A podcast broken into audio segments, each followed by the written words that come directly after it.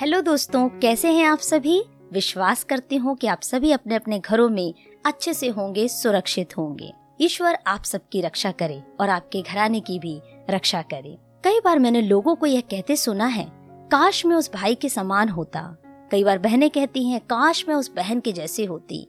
कई बार उस भाई के जैसा मैं भी कुछ कर पाता। उस बहन के जैसे शायद मेरे अंदर भी कुछ गुण, कुछ योग्यताएँ होती। तो शायद मैं अपने जीवन में बहुत आगे निकल सकता था। बहुत कुछ कर सकती थी।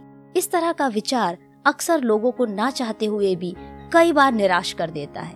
कई बार लोग बहुत कुछ करना चाहते हैं, लेकिन ऐसे विचार आने के कारण कई बार वो निराश हो जाते हैं, हतोत्साहित हो जाते हैं और कुछ भी नहीं कर पाते अक्सर वो दूसरों के टैलेंट को, उनकी योग्यताओं को देखते रहते हैं और तुलना करते रहते हैं। और सोचते हैं शायद ऊपर वाले ने सारी योग्यताएँ, सारे गिफ्ट जो हैं, उस सामने वाले के अंदर ही दिए हैं। मेरे अंदर तो शायद उन्होंने कुछ भी नहीं दिया है।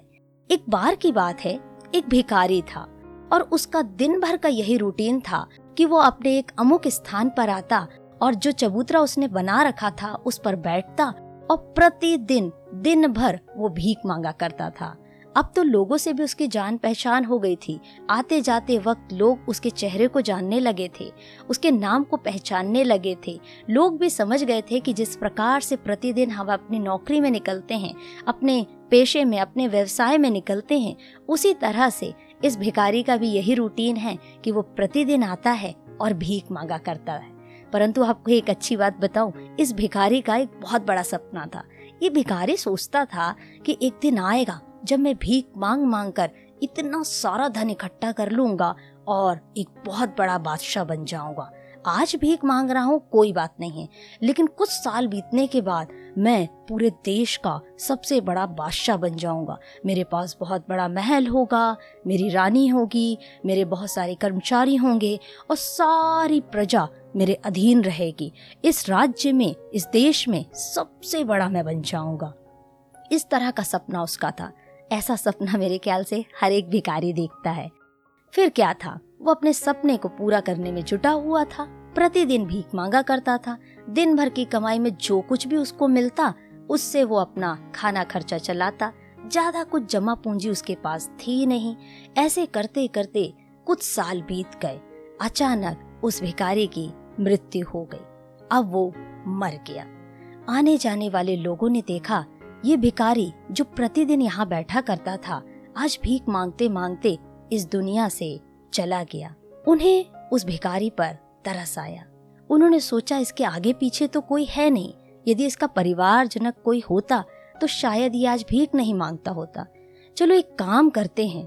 हम सब मिलकर इसका अंतिम संस्कार कर देते हैं और इसके स्थान को साफ़ कर देते हैं। अब ये रहा नहीं तो इन सारी चीज़ों की क्या आवश्यकता है?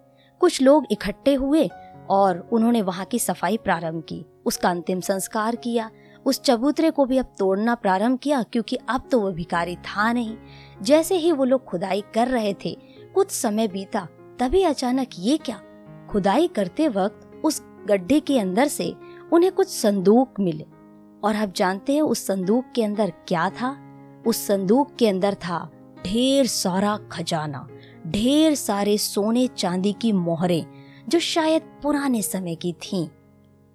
मेरे ख्याल से यदि भिकारी ने बजाय इसके कि लोगों से माँगता, अपने स्थान पर यदि तलाश किया होता तो शायद वो सचमुच अपने जीते जी राजा बन सकता था जो सपने वो देख रहा था, उसे जीते जी वो पूरा कर सकता था वो ऐसे लोगों से मांग रहा था, ऐसे लोगों से अपेक्षा रख रहा था, जो स्वयं दिन भर के लिए अपने घर परिवार को छोड़ करके नौकरी पेशे में निकल जाते हैं और कुछ कमाई को कमाते हैं।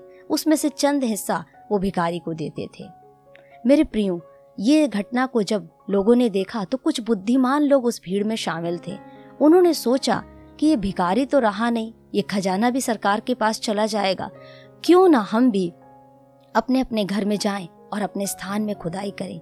क्या पता जैसा खजाना, जैसा संदूक, जैसी मोहरें उस भिकारी के पास थी और भिकारी अनजान था, वो खजाना हमारे स्थान पर भी हमें मिल जाए और हम आज के समय में बादशाह बन जाए। जी हाँ मित्रों, परमेश्वर का वचन कहता है, पॉलुस कहते हैं, दूसरा कुरंथियों अध्याय चार, आयत सात में, हमारे पास वह धन मिट्टी के बर्तनों में रखा है। प्रियो परमेश्वर ने हर एक के जीवन में उस योग्यता को, उस गिफ्ट को दिया है, उस दान को दिया है, जिसको इस्तेमाल करके वो अपने जीवन में न केवल खुद आशीष पा सकता है, वरन दूसरे भी उसके द्वारा ब्लेस हो सकते हैं, दूसरे भी उसके द्वारा बरकत पा सकते हैं। ज़रूरत है हम अपने अंदर तलाश करें, बजाय इसके कि हम दूसरों के अंदर ढूंढते रहें, दूसरों के साथ तुलना करें। क्योंकि क्या पता जो गिफ्ट सामने वाले के अंदर है, उससे बेहतर गिफ्ट, उससे बड़ा गिफ्ट परमेश्वर ने आपके अंदर दिया हो। आप क्या सोचते हैं? क्या आप ढूंढना प्रारंभ कर रहे हैं? यदि हाँ तो बहुत जल्द आप अपने अंदर के उस खजाने को प्राप्त करने वाले हैं। मित्रों, आप सुन रहे थे मोनिका की आवाज़ में कहानी मोनिका की जुबानी। यदि कहानी आपको पसंद आई है तो इसे शेयर करना बिल्कुल ना भूलें और इसे लाइक करना बिल्कुल ना भूलें। आपके सुझाव, आपके कमेंट्स मेरे लिए बहुत बहुमूल्य हैं। प्लीज़ आप मुझे कमेंट करके बताएँ कि आपको कहानी कैसी लगी।